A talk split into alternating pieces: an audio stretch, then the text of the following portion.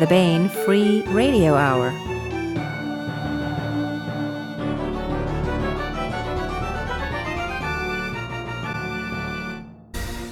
On the podcast, Fury Born from the Ashes of Destruction, a far flung colony world resists, challenges, provokes, and prevails against a corrupt Earth government and an AI and his boy adventure across the solar system.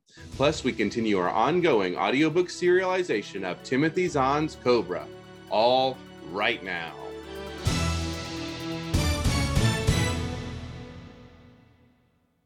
Welcome to the Baen Free Radio Hour. It's a pleasure to have you along. I am Baen Associate Editor and your podcast host, David Afsharirad. This week, we bring you Josh Hayes' conversation with Hank Davis, Sarah A. Hoyt, Robert A. Hoyt, and Jacob Holo about the new anthology Time Troopers.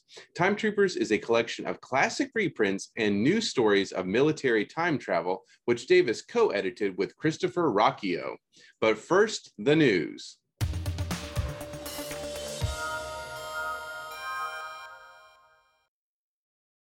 The May mass market paperbacks have arrived. Let's take a look. First up, Governor by David Weber and Richard Fox. Six billion dead, one man to stop the killing. The Terran Republic, the Terran League, genocidal enemies. Members of the 500 don't care. They are the social elite of the heart worlds, light years from any threat of attack. Rear Admiral Terrence Murphy is of the 500. There is no end to how high he can rise in the Republic's power structure, but the powers that be have miscalculated, for Terrence Murphy is a man of honor. He intends to stop the killing.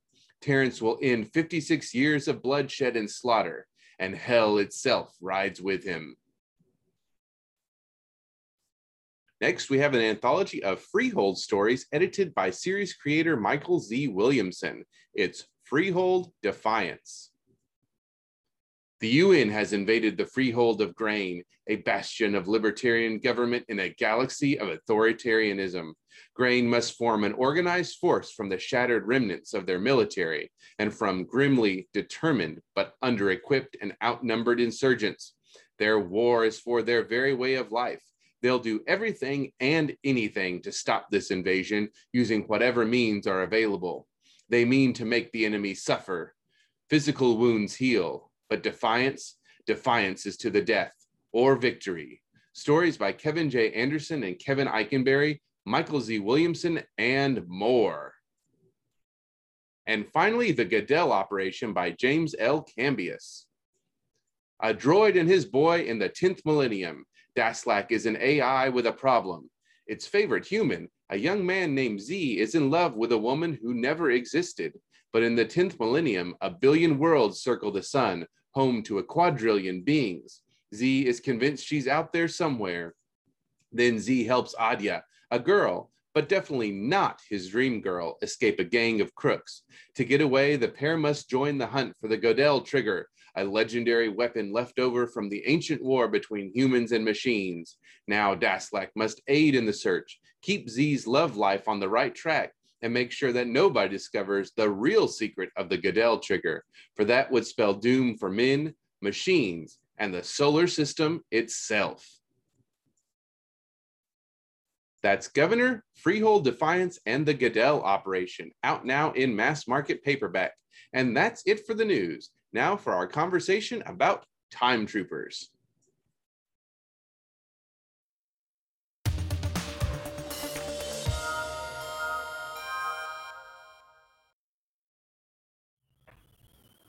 Hello and welcome to the interview section of the Baen Free Radio Hour. I am your host, Josh Hayes, and this week we are talking with authors uh, of the Time Troopers anthology. Uh, author and editor Hank Davis, authors Sarah Hoyt and Robert A. Hoyt, and Jacob Holo joined the conversation today. Um, I had the privilege of reading each of these stories. They were phenomenal. Um, course, I didn't read all of the stories in the collection, but if they all have half of the uh, very different and unique storytelling uh, elements that these stories contain, I think the whole collection is phenomenal. Uh, Hank, you've done a really good job with Chris, kind of wrangling um, authors that bring a very unique and different view to time travel, some of which um, in your own story. You're kind of uh, different. that doesn't necessarily actually equate to time travel, but I like the approach to it. Um, so, starting off the conversation, let's talk about that. Um, you worked with Chris- Christopher Ruocchio to uh, put together this collection for Baen. Um, what was that like, and what was your original thoughts when starting this uh, project? Well, this excuse me, this was a little unusual because I wasn't in the office at any time while we were working on it. Because I, I at the time I was seventy six, and I haven't been in the main office for two years because of COVID, hmm. and everyone was afraid I would catch it. So it was all done online entirely and uh, we had the usual troubles. We always have. I'm never able to get all the stories I want.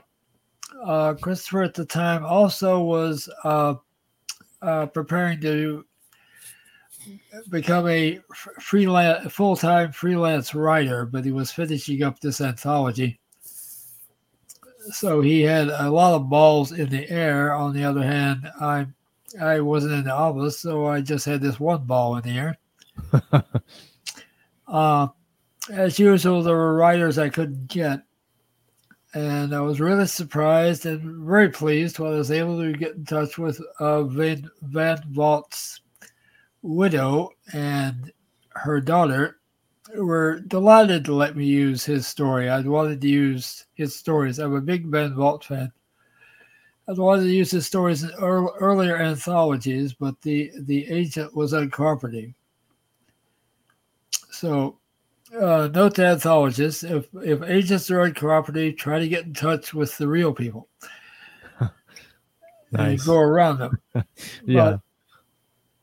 But, uh, anyway, this one came out a lot closer to what I wanted than uh, some others have. Uh, the problem with the space powered anthology was I thought it came out somewhat shorter than I wanted.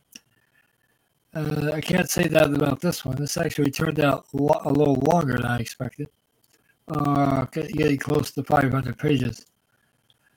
But I think it's all 500 good pages. Indeed.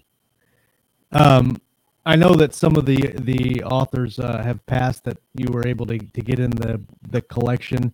Um, some of the authors I've never read, um, and some of the authors uh, I was surprised, like Heinlein, obviously, uh, um, and uh, what I thought was interesting is the the wide array, of, well, of all the anthologies I've read for Baen, the wide array of perspectives on a very specific uh, element, like time travel, like.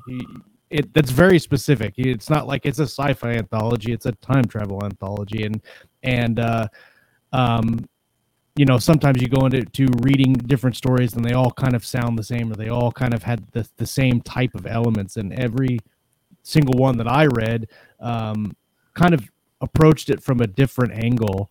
Um, was there anything when you were kind of corralling these authors around that you asked of the authors or that you were like hey can we do different things? Because they really came out very different uh, well, the living authors, uh, actually, that was mostly handled by Christopher. But I don't okay. believe he asked for anything in particular. Uh, just said to the authors, uh, well, in the case of of uh, Mr. Solo, uh, sorry, Mr. Holo, I'm thinking of the man from Uncle, sorry. in the case of Mr. Holo, we did ask if he wanted to do a story set in that universe because I had read the first two books of the series and it was where the novels would fit the theme. We weren't, of course, going to put one of the novels in there. and he came up with a uh, nice one, which is uh, somewhat different from the novels, and it's a, a, pretty humorous story. And it's always good to have a humorous story, since uh, some of the stories are kind of grim. Uh, Indeed. There's some dark humor, for instance, in the Heinlein you mentioned, but it's really a grim story they're a pretty uh, depressing uh, universe. Uh, I, uh, Christopher were here, he could talk about dealing with the writers who are living. Uh, mostly, I I just pointed out, uh, yeah, let's see if we can get this one. Let's see if we can get that one, and I read. Uh, I don't know, uh, probably several thousand science fiction stories in the last 60 or so years when, when I probably should have been out, I don't know, making money or something. but, uh, so I just uh, turn on my memory and think, yeah, that would fit. Yeah, that would fit. Yeah, that would fit. In fact, there was a there was another anthology which is now about thirty years in the past called uh, Time Wars, which I took a look at to see if there's anything I wanted to reuse, and it turned out I did uh, reuse the Poul Anderson story, the Delenda Est, but I wasn't too bothered that a thirty year old paperback only anthology has, which has probably been out of print for at least twenty five years would duplicate the contents that could only annoy really uh, fanatical collectors. Of course, I used to be one of those, but there aren't very many of us.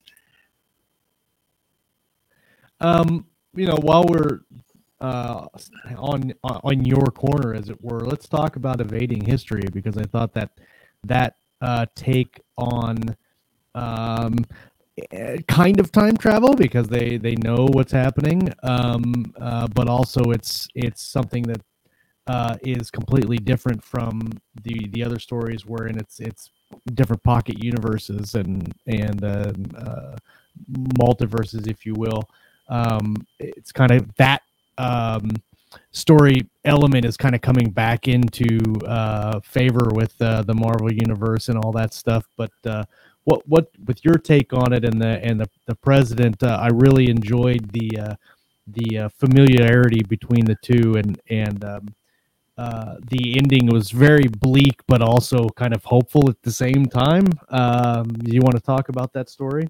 Yeah well of course uh, i don't have any problem with having a female president uh, i just am a leery of some of the ones who want to be president but without naming names.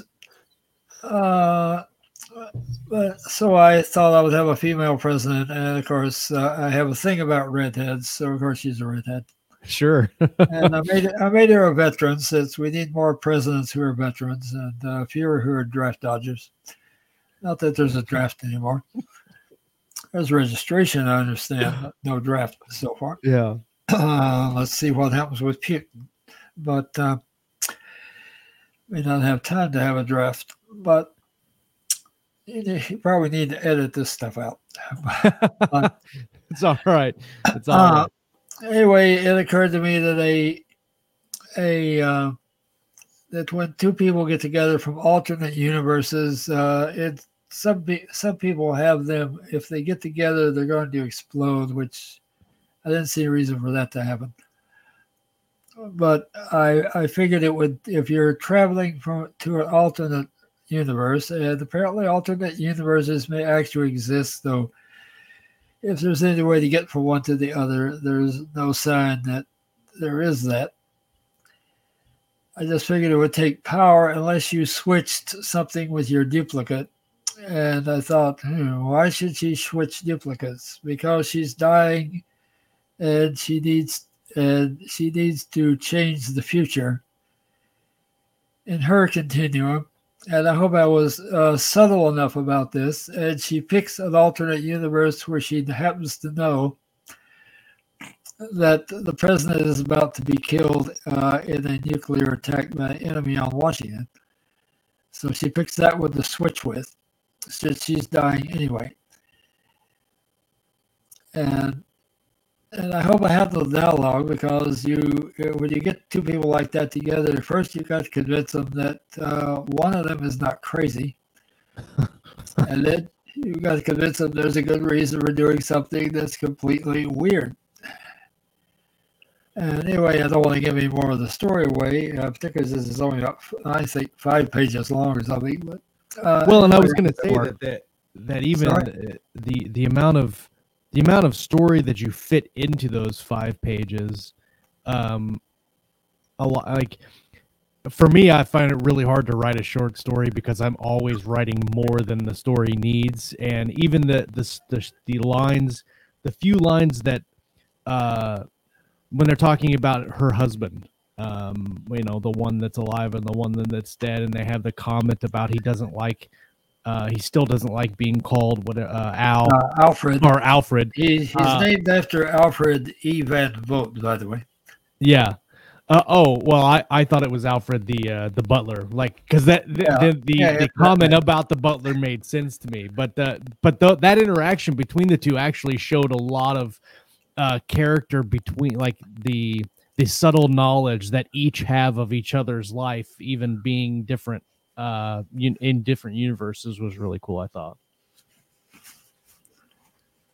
Okay. Uh, okay. Thank let's, you. uh, oh, sorry. What did? Go ahead. You had something else. Oh, I was just going to say, uh, if if I hadn't been trying to make the shortest story as short as possible, I might have put more background in, but I tried to indicate all of it. Well, no, I and I thought that, that it was fine. I didn't I I didn't think that the story lacked anything. I thought that it was uh uh complete in it in its in and of itself with without really having any extras. I thought it worked worked fine.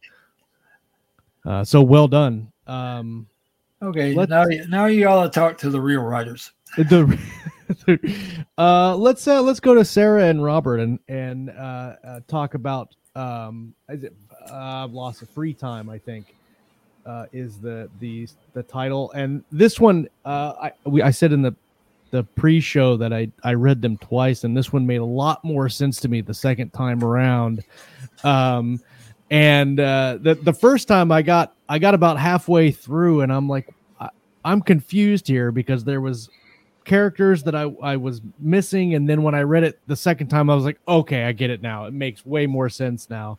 Um this i mean this uh centers around uh, a civilization basically in an encapsulated time uh bubble if you want to say uh, uh um, and I thought that that aspect of time travel was very interesting because they're not actually going anywhere; they're just uh, experiencing time differently.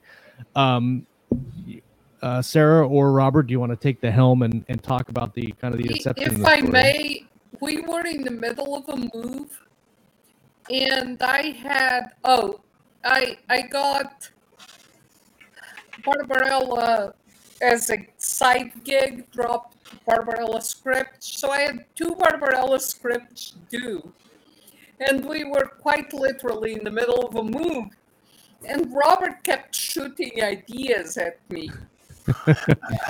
And I have to say that this one didn't make any sense when he first shot it at me. And then he explained, and I went, Oh, I get it. That's very clever, but I had no idea.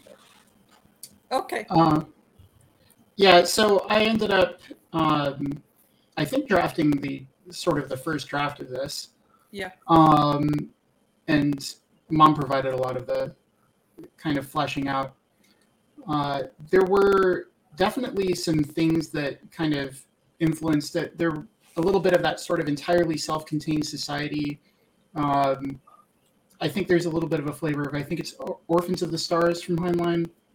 Um, there's like a reference to Sixth Column in there, actually, and also the entire project itself kind of has some um, resonance with Sixth Column. The, the whole Yeah. point of this sort of self-encapsulated society and why it was set up in the first place um, was essentially as an advanced re- or as an advanced research program as as sort of a way of grappling between nations where you're trying to find a way of like getting ahead technologically which is something that nations are always trying to do in like warfare and really giving yourself an advantage by essentially putting your research staff in a place where like 150 years can pass just for them and they can you know as as is referenced in the story it's like they can you know take it to the level of, of warfare where it's like guns versus bow and arrow right?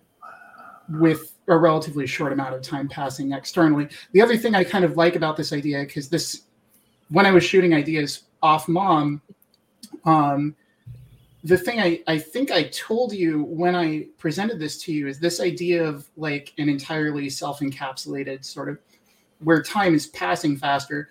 I think actually is less likely to entirely break the laws of physics as we know them. I don't know exactly how you would set this thing up, but but just based on the fact that there is variability in how fast time passes due to gravity and etc. Um, I think it, I think there's more plausibility to setting this up than a lot of like things that we're not really sure we can currently do, like travel back in time. And this is one of the reasons this has been an obsession of mine for a little bit, and I've been trying to find a way to work this into a story. With I don't know, maybe the maybe the hopes that eventually some some scientist will be inspired by reading it and be like, oh wait, no wait, I think we can do that actually.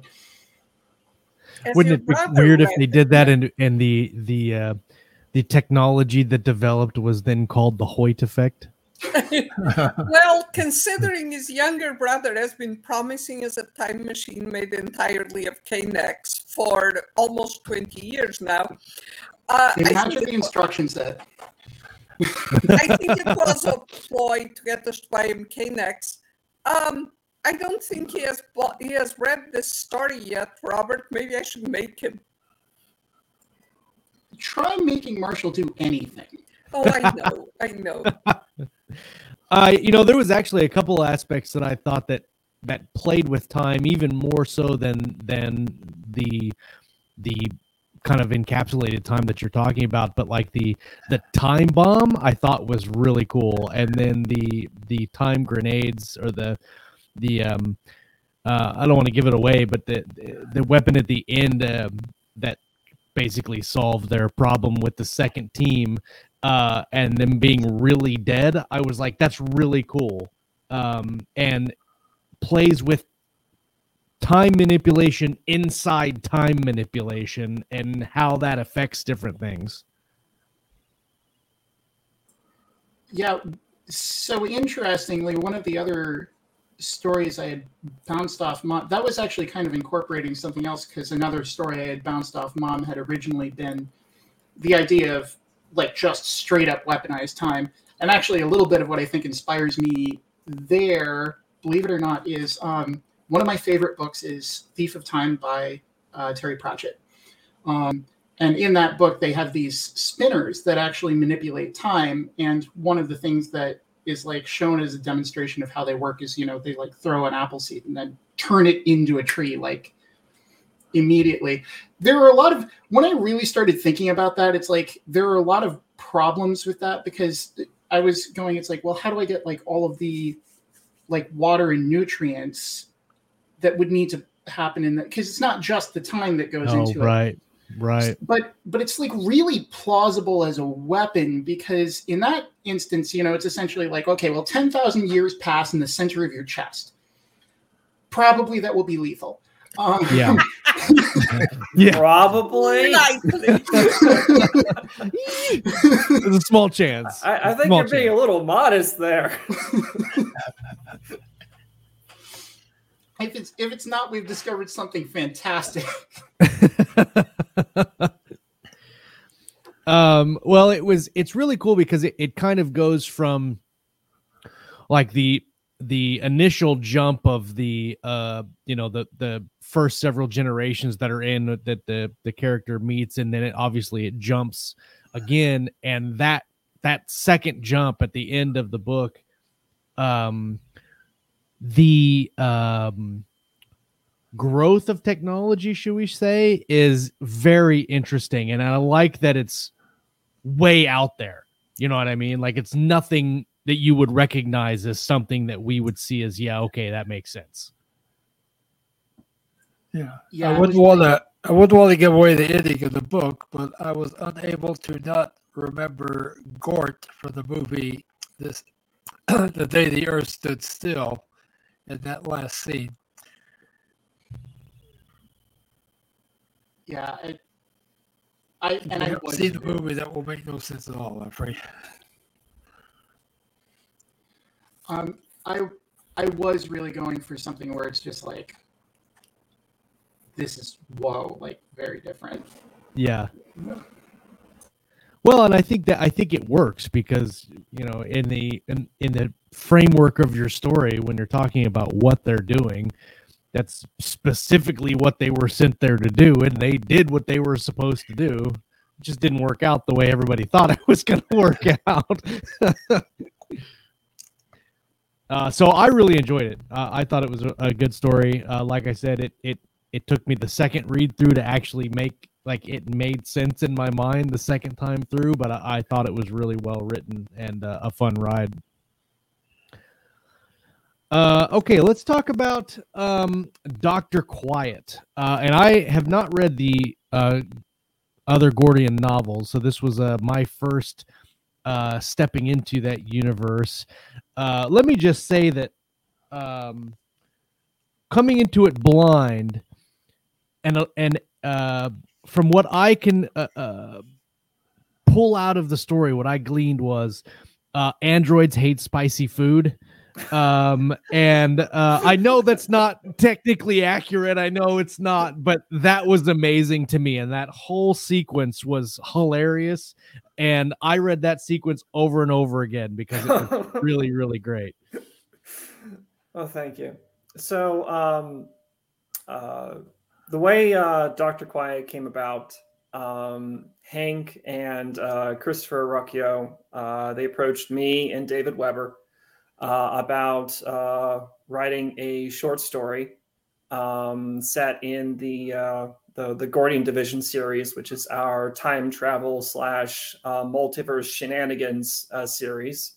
Um, and uh, David's reply was that I'm slammed, but I I've got this collaborator. Go go go talk to him. And so I I proposed a uh, my my first thought was actually to um, uh, write a a short story uh, for uh, Susan Cantrell who isn't um, she has a blink and you'll miss it scene in the first uh, Gordian Division novel, uh, the Gordian Protocol, where she is unceremoniously blown out into space. But because we deal with timey wimey stuff, she gets to come back. yeah Um, but she's actually a very, very um, uh, major character in the third book, which comes out in October. Um, and I thought it would be cool to see a uh, like an early uh, a mission early from her career. And I started thinking about okay, what what kind of story do I want to put together here? And you know, I'll, I'll be perfectly honest. Um, short fiction is not really where my comfort zone is. Um, and I'm I'm much more comfortable with say you know, uh, a hundred thousand words. Yeah. Um, same you know, cra- cramming you know a, a complete story into you know five to ten. It's like okay, uh, I'll- I'll give it my best shot. Um, and I was thinking about you know the direction to take it, and you know I I've been uh, you know looking at some of uh, David's recent fiction and how it, it makes the readers cry, and I'm like, you know, I'm not really as good at making readers cry as David Weber is. Why don't I take a different approach? And I, I then decided that, well, how about approaching it from a comedic standpoint, having a light action comedy? Um, and uh, Susan's adventures against the, the terrorist mastermind, Dr. Quiet, uh, uh, came came to be. It was uh it was great that the tone of the story was set up right at the outset with the uh, the the uh, with, with her missing head. body and uh, looking through the eyes of a grenade launcher. I was like, "That's amazing!" That she's that no, but no context at all. You just start the main character not having a head was Yep. great. Yeah, and and her her she's basically looking at her superior officer threw a grenade launcher. The grenade launcher is pointed right at him, and it's just like looking at it. It's like, have you unloaded that thing? And she's like, oh, there, there's no need. I discharged all the shots back on the mission. Or well she- and it, it- you know it's it's I- i like one of the the the tough things to do in short fiction i think is to have that like circular uh, closure with an idea at the beginning and then when you get to the end it it kind of has that that closure for the reader but also um i like short fiction because you can be ambiguous about the ending and it doesn't have to be like a a, a really pretty picture painted and it's fine uh, I thought that you did this well.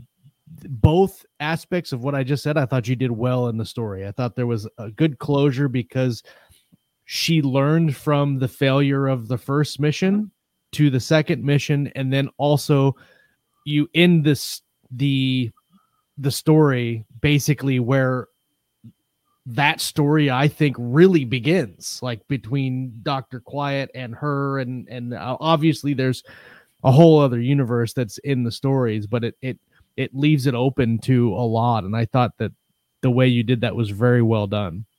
well i thank you. About 50% of that was by accident.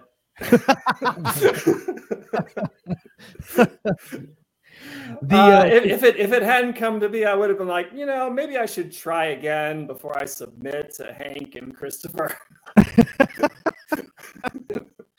what uh the the spicy food thing I, i've got to bring that up again because that whole sequence is hilarious what what was going through your writer mind when you're sitting down going i'm gonna make this uh this whole scene because it didn't just stop with her drinking soda out of the thing it continued on through a whole other sequence Yeah. Um, so that actually, um, there's, uh, it's kind of a, a little bit of throwaway humor in book three, uh, the Janus file, where uh, Susan is dealing with her her new partner, um, a, uh, a detective Isaac Cho, and um, Isaac loves spicy food, and um, so the topic of, of spicy food comes up and it's like oh no i i do not you know susan's like i do not eat spicy food anymore. It, it weirds me out. It's one of the few ways i can actually still feel pain because she has a full synthetic body at that point. Um and so i had that like notion floating around in my head and i'm like I don't know. The scene just sort of started writing itself, and, and then you know she's like underneath the drink drink machine, just you know guzzling, and then she like fills up a you know uh, um, a, a glass and goes to the briefing, and she's trying to sneak you know uh, sips from her. that whole thing i just pictured her with one of those big slurpee cups Yeah. like 40 Yeah. ounce with the straw sitting in this really important meeting going That that is exactly the picture I was going for. and, and Oh. you know the the the uh, the captain um he's you know he, he he keeps hearing this sound and because she's got this super you know she's super fast she's able to sneak it under the, her desk before he can see and yeah it it just wrote wrote itself yeah that was great very good uh and you said that the the la- the the third book in the series the janus files coming out in october yes. um was it easier for you? I don't i don't know how much short short fiction you've written. It sometimes it's easier for me to write in a universe that's already established um but at the same time um present certain challenges because you you know you don't want to give certain things away or you you you need to fall in uh with already established uh canon um how, how was that when writing this? Was it pretty i mean it, it takes place significantly before the other events in the novels. Yeah i mean it takes place you know before uh the gordian protocol. Yeah. Um, I think close to 10 years uh, before the uh, the first book in the series. Um, it uh, it made it easier for me in this case. Uh, I can certainly see how you know writing you know in an existing setting with existing characters in short fiction can sometimes be easier and sometimes be harder. But um, the character already had a very vivid voice in my head and you know once i sort of decided on the overall um, structure of you know the, the hunt for the terrorist and you know the and the going with a, a- humorous approach it, it i was able to uh, you know crank it out pretty quickly. And i, I was actually the the um, the one that's in the uh, uh, the anthology is very close to my first draft like 99% there Very cool. Uh, I, Sarah and Robert, I realized that uh, I skipped right over um, some uh, the next projects you guys have coming out. I know with Jacob, his is coming out in October. Um, you mentioned Sarah. You mentioned the Odd Magics uh, Tales from the Lost, and then Or the um, Lost. Yes. For the Lost. That and is then- out, and uh, Rhodes is out. Um, the next Shifter series book, Bowl of Red, should be out in a couple of months. I'm not exactly sure of the timing yet. Hmm. Um, I have a newsletter on Substack called Okay. Schrodinger's Path, and uh, well, they get inflicted a lot of very weird stuff, but but they definitely also get the release dates and what's coming out. Uh, Excellent. weird stuff because whatever goes through my mind that morning, that time I try not to go. I often do, but I try not to go more than a month without putting something up. So someday I wake up and go, it's been too long since I've sent the newsletter out, and then it's whatever is in my head. How come dishwashers are only available in three main? Right? It's like, why don't we have robot dishwashers with arms like the ones in Clifford Simak? And people will answer. So I don't know. Because if they load themselves with the dishes completely and then like the cat. Yeah, they go they go bizarre bonkers, and your whole house ends up in the dishwasher. yes. I did it. I woke up one morning, kind of like you're saying. I, I'm horrible at sending out newsletters, and then I I think, has it been like six months since I've sent Yep. one out? And then uh, I I woke up and I for some reason hit the strong button on the coffee maker for the brew. not like it, and I drank the whole pot, not realizing that I had hit the strong brew. And so by the end of the like the last cup, I'm like, what's wrong with my coffee and why is my I'm like tasting colors and stuff and then I I realized oh I'd hit the strong button and I did a whole newsletter post on hitting the strong button and and seeing multiple uh universes and yeah it was crazy It So I get it. give I- I- it it will give you an impression of what our house is like. That our younger son routinely wakes up in the morning and says, "I come from a parallel universe in which," and something completely stupid that he hadn't realized that changed about the house. Nice. So, um, Josh, it sounds like I need some of whatever coffee you're drinking. oh yeah. It's great. It's great. um, Robert and I don't have anything together that's actually moving forward because he's kind of busy and I'm busy.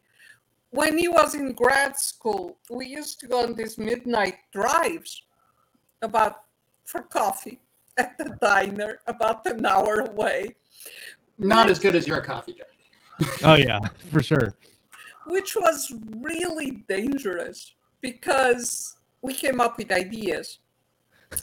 so so in the future somewhere there will be and that that's the universe we used in um, space corsairs and in the future there will be a series called star student which is sort of harry potter in space oh nice Oh, with science fiction basis. And Yeah. it's perhaps excessively free market friendly. Um, but uh, that will, that will, we don't know when, because depends on both of us having time. But ideas are the the bane of the writer's existence right mhm. You can make the things a lot faster than you can write them. I tell you what. indeed Yeah. Oh, tell uh, me about. Oh my gosh. I've got I've got notebooks full of ideas that will never come to fruition. I'm sure.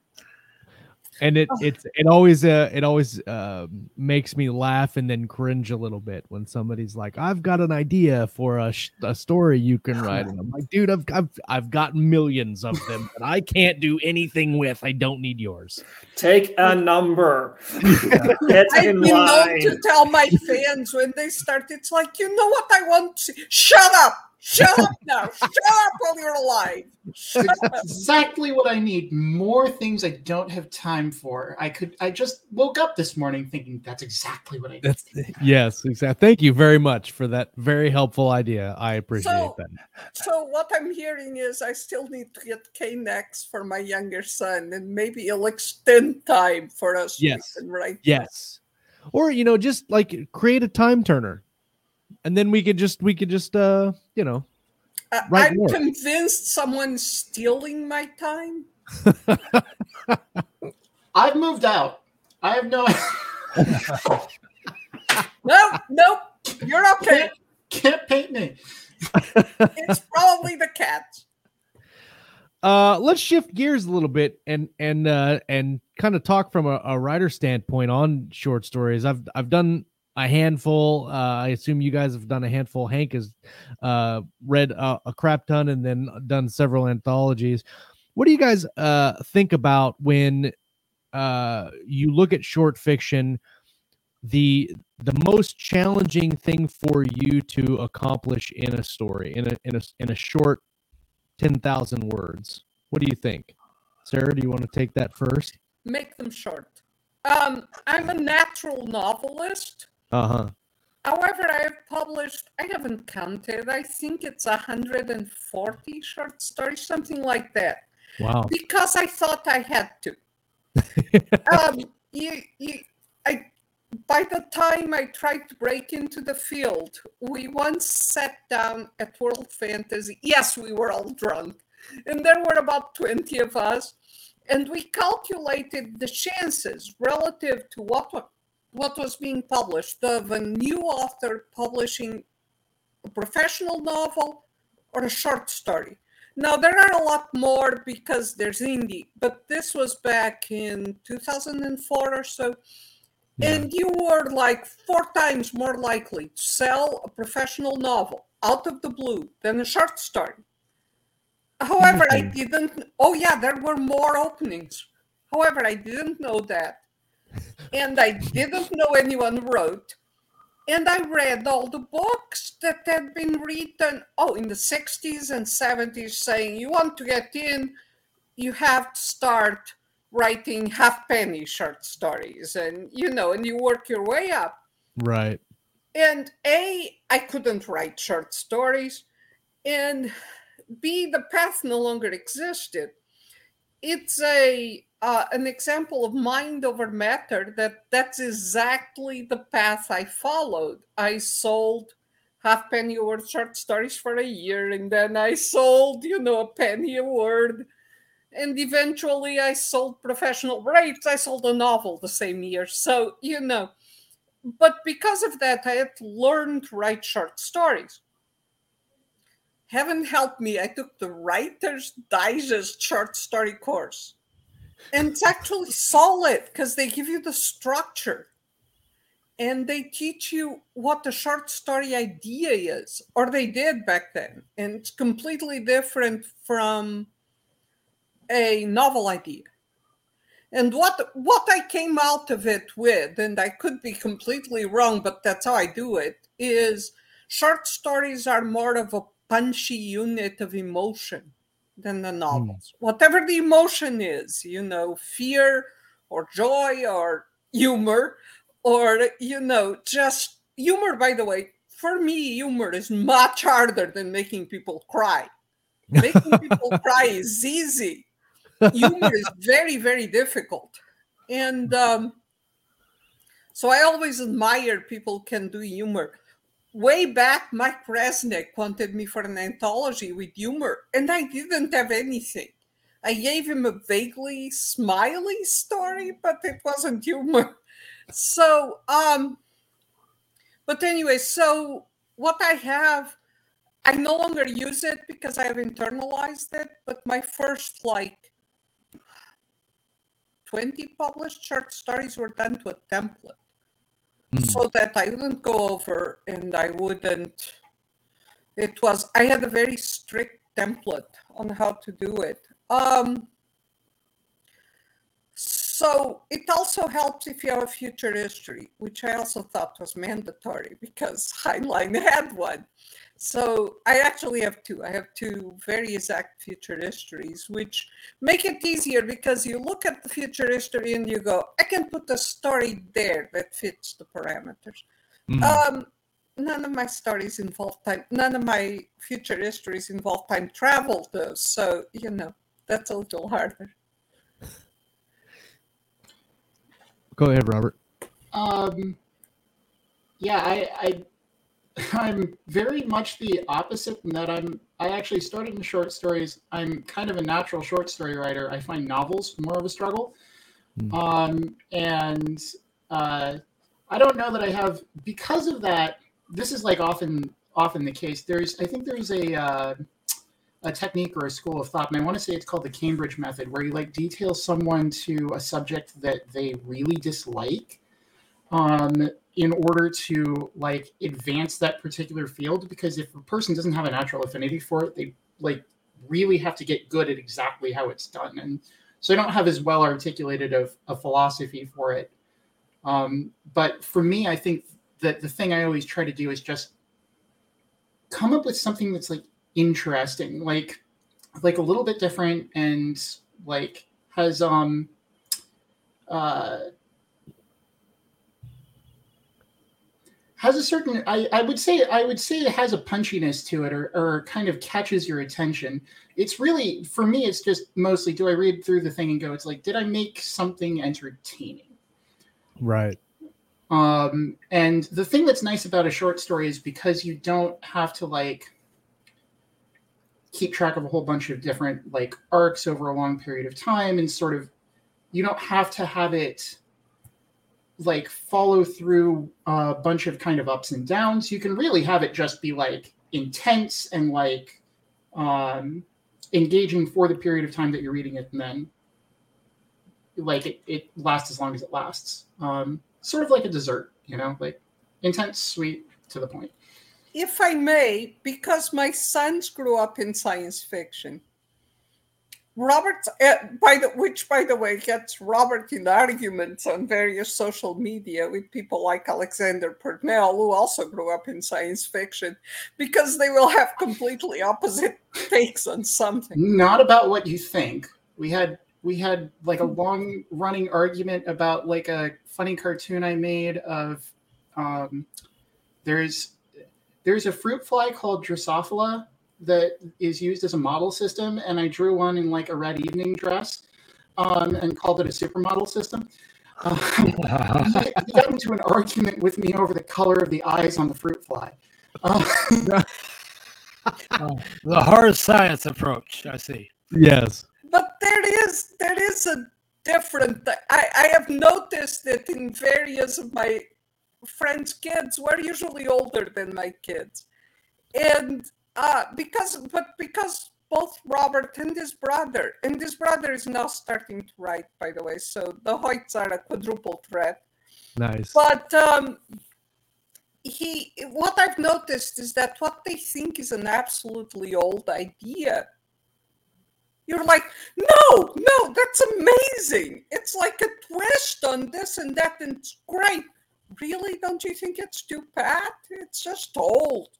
It's like, you grew up with this. You're you're aiming at the public that didn't live their entire life immersed in science fiction tropes at the breakfast table. So so it's a different mindset. Most of the time I spend going, don't go too far. People won't understand that. They have no idea what you're talking about. So there there are a couple of things that I've written and shown to mom, and when I say when I say the cell pirate story, she'll know exactly what I mean. Um, where she's like, "You have gone way off into the weeds. This is bordering on experimental." Uh, so Uh, the well- cell pirate doesn't have senses. It's a cell. It's a sentient cell. it does it does have senses. It's just that they're entirely unique senses to the thing. They're chemical. so the voice i mean it's it's a story but but you're in an actual completely alien mind so you have no idea what you're reading You know, actually, some sometimes those are the the coolest uh presentations in that aspect of com- like, absolutely not human. Uh the only story that I think that I've ever read where the aliens were definitely not anthropomorphic was uh Peter F. Hamilton's Pandora Star. And there's an alien in that book that when you read it, it has no human characteristics. It doesn't even understand what humans like do, the speech, all of that stuff. It's all alien to that, and you get it from the perspective of the alien. Uh, and I thought that was fantastic. I'd never seen that done before, but to that's really difficult to pull off. Pulling off senses that are not human, thought processes that are not human, like even down to um, like consciousness or morals or something like that, that an alien just wouldn't have any understanding of at all. I'm fond I of saying agree. I don't believe in aliens, so I don't write them. It's not that I don't believe in aliens, it's that I think if there is a truly alien consciousness, it could coexist with us and we wouldn't be aware of them, and vice Mm. versa. So, Well, and Yeah. I, I will say too that kind of what brought me back because I, I had like a, a phase where I was writing things that were sort of a little bit off the wall, and kind of what brought me back from that was actually that thing that I was talking about earlier, which is like the most important thing is that it be entertaining. And I'm writing for an audience of humans, so Right. well, I I assume I am. Yeah, Um, so you could know, be lizard people. it, it, well, yeah, but I mean, how much money are you going to make selling just to, to Zuckerberg? Am I right? Like, true, true. Uh, Jacob, let's uh go to you with the the question of the the challenging aspects of writing short stories. So, um, like I said before, um, short fiction is not my comfort zone, so no one should take advice from me. But since you did ask the question, Yes. uh, I approach uh, short fiction uh, much the same way that I approach long fiction, um, just because it's the tool set that I know um, and am comfortable with. So I um, plot out um, before I write fairly extensively, e- even even for a short story. I don't just jump into it. I plot out all the beats. Um, I mean, for like uh, uh, a, a novel length, I'll normally have like say, you know, fifteen to twenty thousand words uh, outline uh, that I put together uh, before I start writing, and you know, I'd for um, like a five to ten thousand word uh, short story, you know, I might have you know a one to two thousand word long outline that I put together. Um, I'm just uh, I'm I'm an outliner. I'm a planner, and that's Same. that. You know, having going into you know um, writing with a plan makes me more comfortable, and so that's how I approach it. Um, and you know, some so I guess you know I, I may have been fibbing a little bit about the uh, you know the things coming about by accident. it, it, it went according to plan, actually. well, but I mean, uh, I I I'm a huge plotter, and um, a, lot of you know, my other show we we talk predominantly about writing and and different aspects of writing and craft, and you know, one of the biggest arguments uh, or or long term debates is whether you're a planner or a pantser, right? And a lot of people Yeah. are like, I don't want to outline because then I lose the experience of creation on the fly or whatever. And I'm like, yeah, but you didn't plot the outline. You pants the outline and then you use that to write the book. Yeah, I mean the uh, the the process of creation uh, is what goes into the outline for me. Yeah.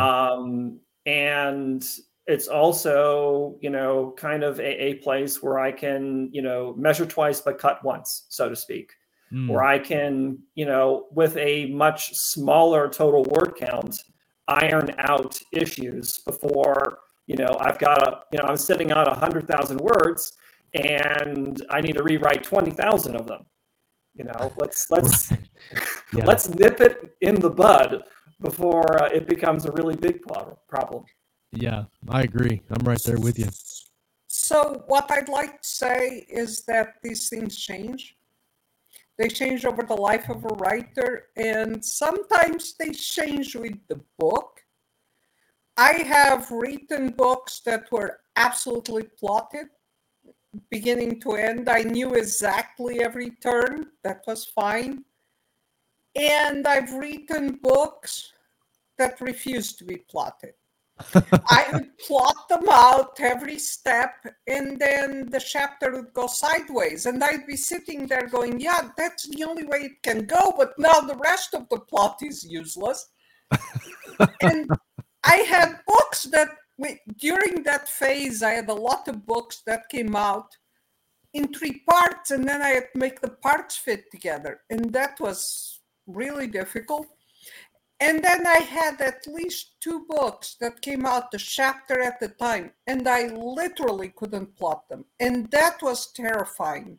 And I thought I was going nuts because the feeling is like driving a, month, a twisty mountain road at night and you can't see where you're going. Mm. And you wake up in the morning and you have the chapter in your head, and it's like, okay, I have a chapter. And you have no clue. And those were some of my most plotted books for any reader, which is weird. Oh, and yeah. I, in the middle of this and feeling like I was completely crazy, I came across an Agatha Christie uh, article talking about the exact same thing. Normally, she wrote the books in her head before typing them in, but she had two that would not let her see past the next chapter. And she used the same metaphor. And I was going, okay, if I'm insane, she's insane. She was also insane. Now, granted, this is the woman lost two weeks, but you know. So I and think we're all a little better. bit insane. And I heard Terry Pratchett talk about the same thing that a book had changed on him.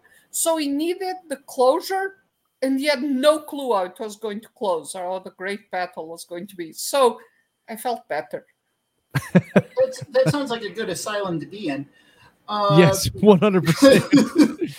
Hey, I'm in it. Yeah. Right. I I will say that um, that experience of like needing to have sort of the thing entirely, oh, pardon me, entirely written in your head um, is the way that I feel about most short stories that I work on. They're kind of like an encapsulated sort of like machine or mechanism. I apologize to your listeners who have heard me bump my microphone twice now.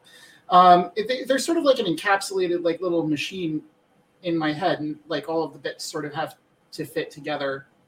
Um, so it's it's almost like there's like a feeling to how it's like when it's all put together. It's like you know when a machine is put together, and you turn the crank how it's supposed to work.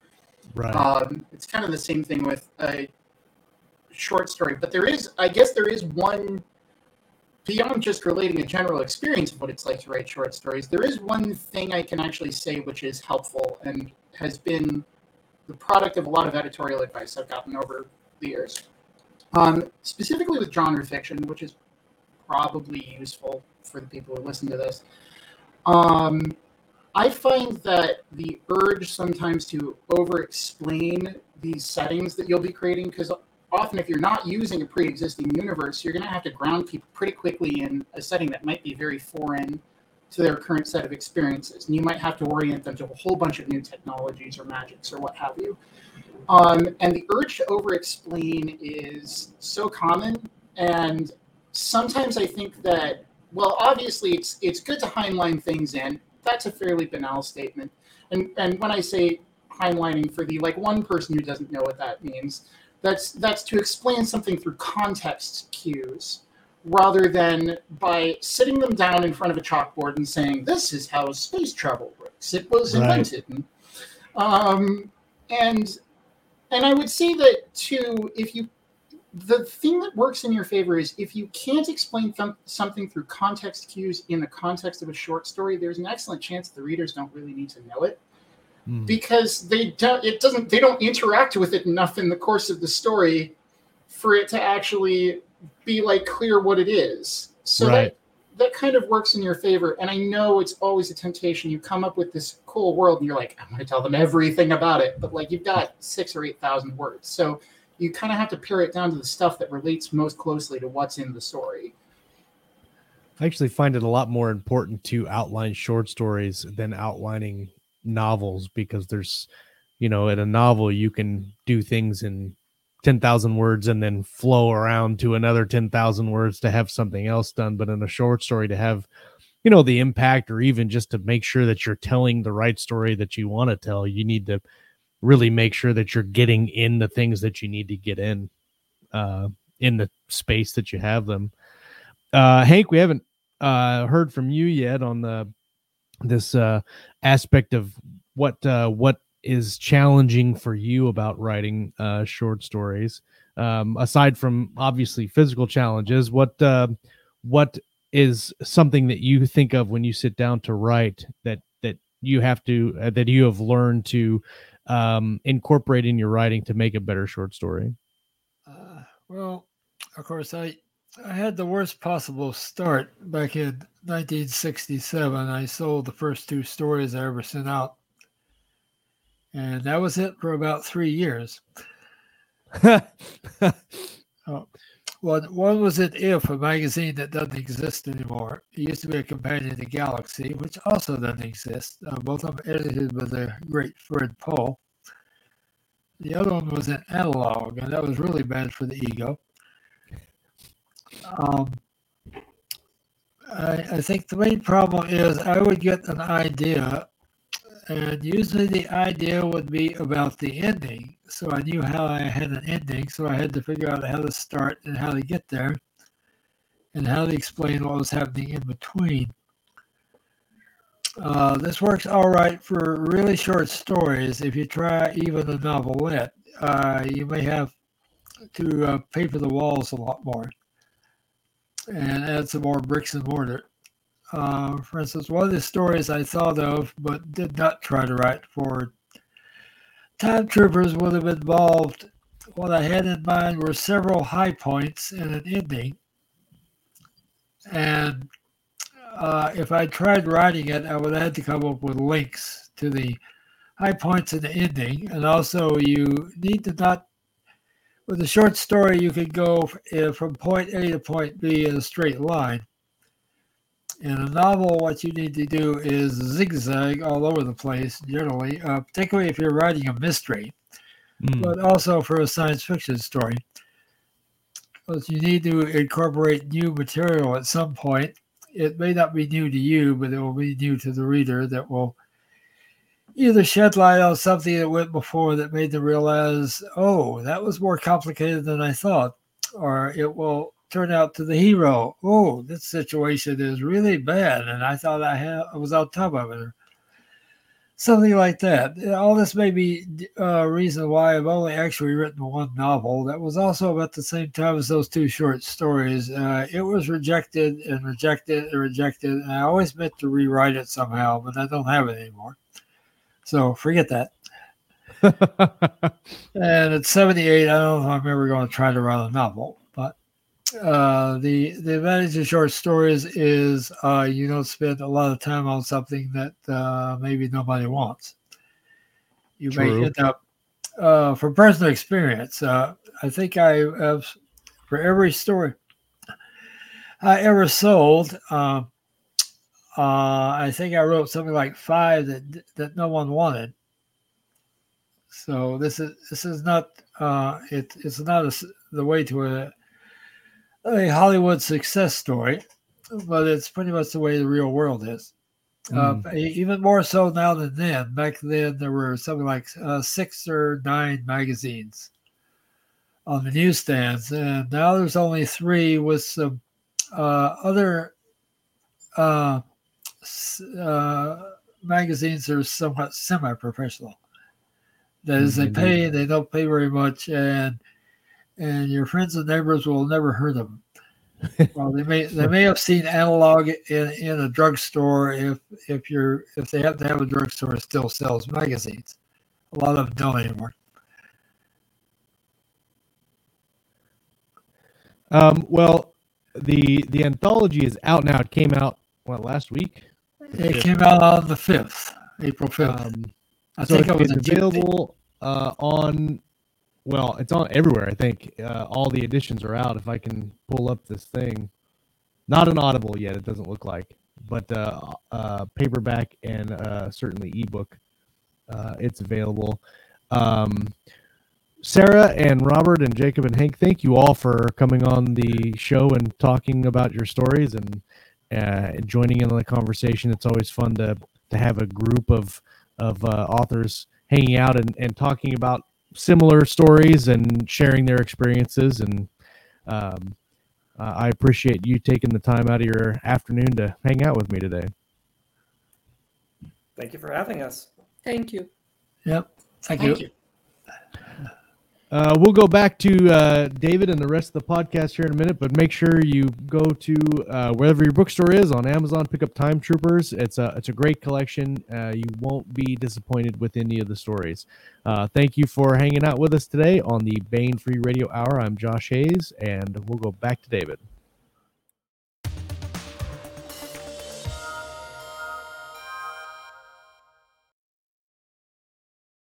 And now we bring you Timothy Zahn's Cobra.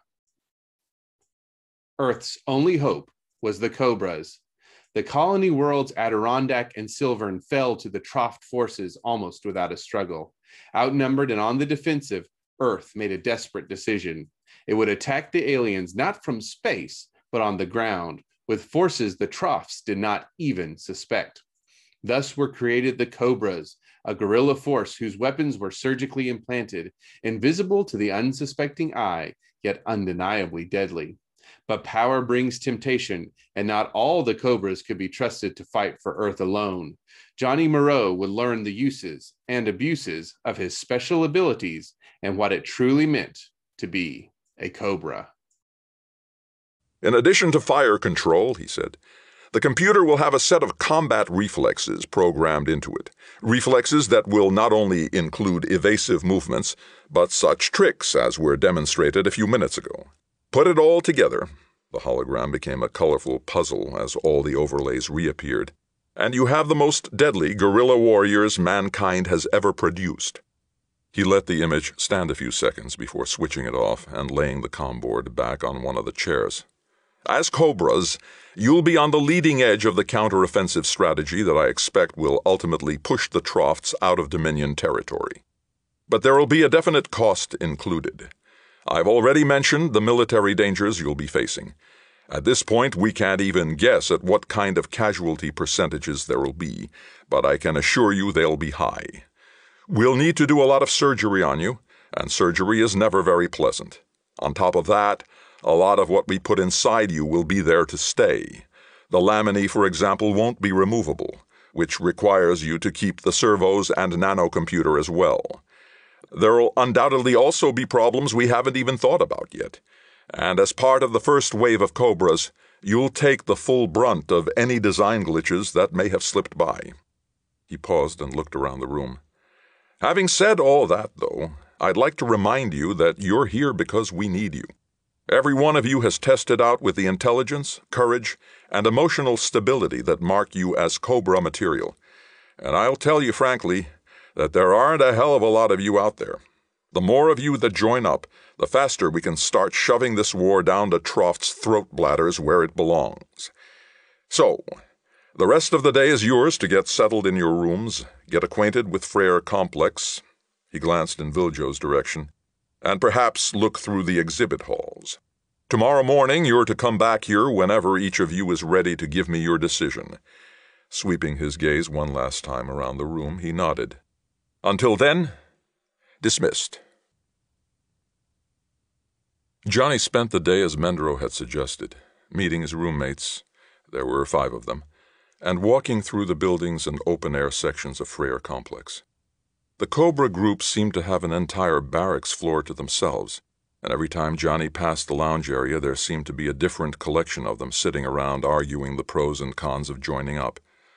Occasionally he paused to listen, but most of the time he simply continued on his way, knowing down deep that none of their uncertainties applied to him. True, the decision ahead wasn't one to be taken lightly, but Johnny had gone into this in the first place in order to help the people on threatened planets. He could hardly back down simply because it was going to cost a little more than he'd expected.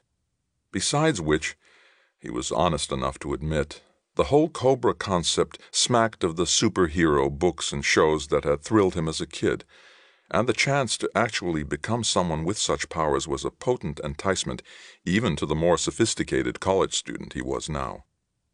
The discussions in his room later that evening went on until lights out, but Johnny managed to tune them out and get a head start on the night's sleep.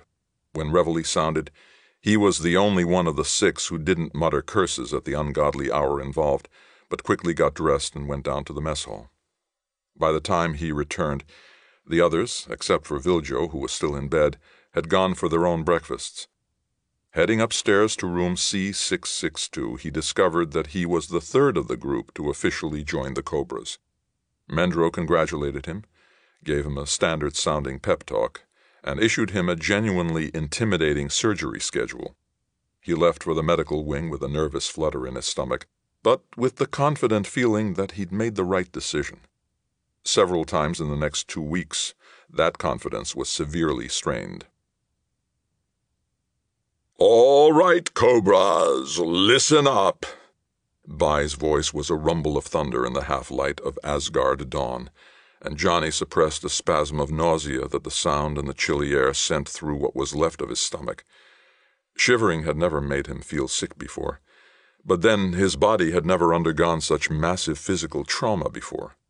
What pain remained was little more than a dull ache, extending from his eyes all the way down to his toes, and in the absence of that outlet, his system had come up with these other quirks to show its displeasure.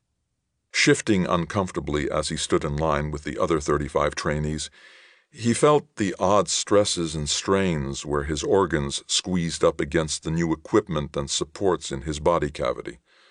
The nausea flared again at the thought of all that inside him. Quickly, he turned his attention back to Bai.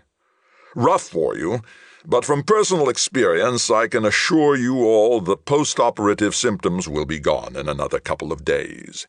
In the meantime, there's nothing that says you can't start getting used to your new bodies. Now, I know you're all wondering why you're wearing computers around your necks instead of inside your skulls. Hmm? Well, you're all supposed to be smart, and you haven't had much to do the last two weeks except think about things like that. Anyone want to trot out their pet theory? Johnny glanced around, feeling the soft collar like computer rub gently against his neck as he turned his head. He was pretty sure he'd figured it out, but didn't want to be the first one to say anything. Recruit Nofke, sir. Par Nofke, one of Johnny's roommates, spoke up. Is it because you don't want our weapons systems operational until we're off Asgard? Close, Bai nodded. Moreau, you care to amplify on that? Startled, Johnny looked back at Bai. Uh, would it be because you want to phase in access to our equipment weapons and other capabilities gradually instead of all at once? You need to learn how to give answers more clearly, Moreau, but that's essentially it, Bai said. Once the final computer is implanted, its programming is fixed. So you'll wear the programmable ones until there's no danger of you slagging yourselves or each other. All right? First lesson is getting the feel of your bodies.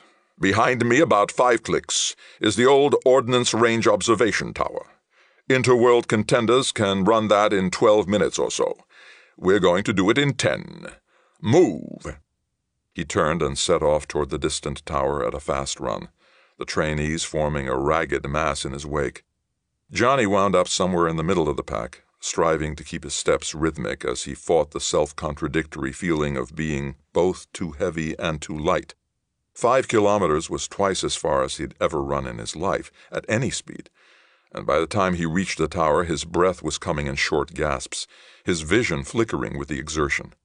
Bai was waiting as he stumbled to a stop.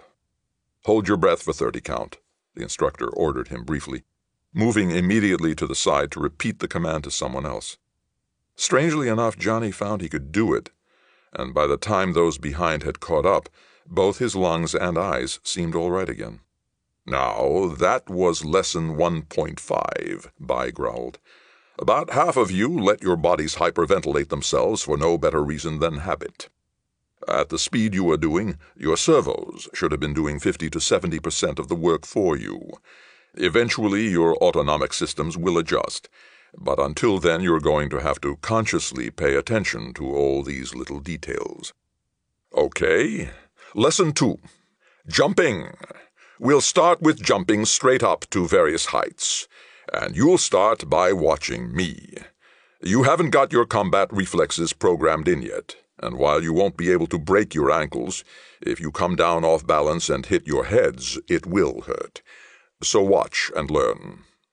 For the next hour, they learned how to jump, how to right themselves in midair when necessary, and how to fall safely when the righting methods weren't adequate.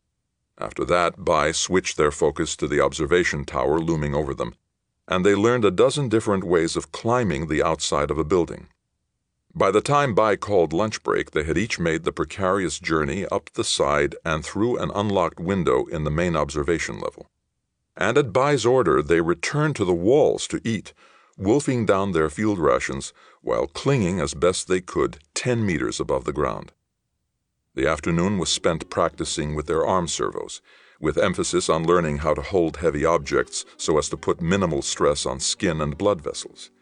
It wasn't nearly as trivial a problem as it looked at first blush, and though Johnny got away with only a few pressure bruises, others wound up with more serious subcutaneous bleeding or severely abraded skin. The worst cases Bai sent immediately off to the infirmary. The rest continued training until the sun was brushing the horizon. Another brisk five click run brought them back to the central complex building, where, after a quick dinner, they assembled once more in C662 for an evening of lectures on guerrilla tactics and strategy. And finally, sore in both mind and body, they were sent back to their rooms. That was another installment in Timothy Zahn's Cobra, and that's it for the podcast. Thanks as always to Audible.com and podcast theme composer Ruth Judkowitz. Thanks to Josh Hayes, and praise, thanks, and gratitude to Hank Davis, Sarah A. Hoyt, Robert A. Hoyt, and Jacob Holo. And good night, Tony Daniel, wherever you are. This is David Afsharirad coming to you from a soundproof bunker somewhere deep in the heart of Texas. Join us here next week at the hammering heart of science fiction and fantasy, and keep reaching for the stars.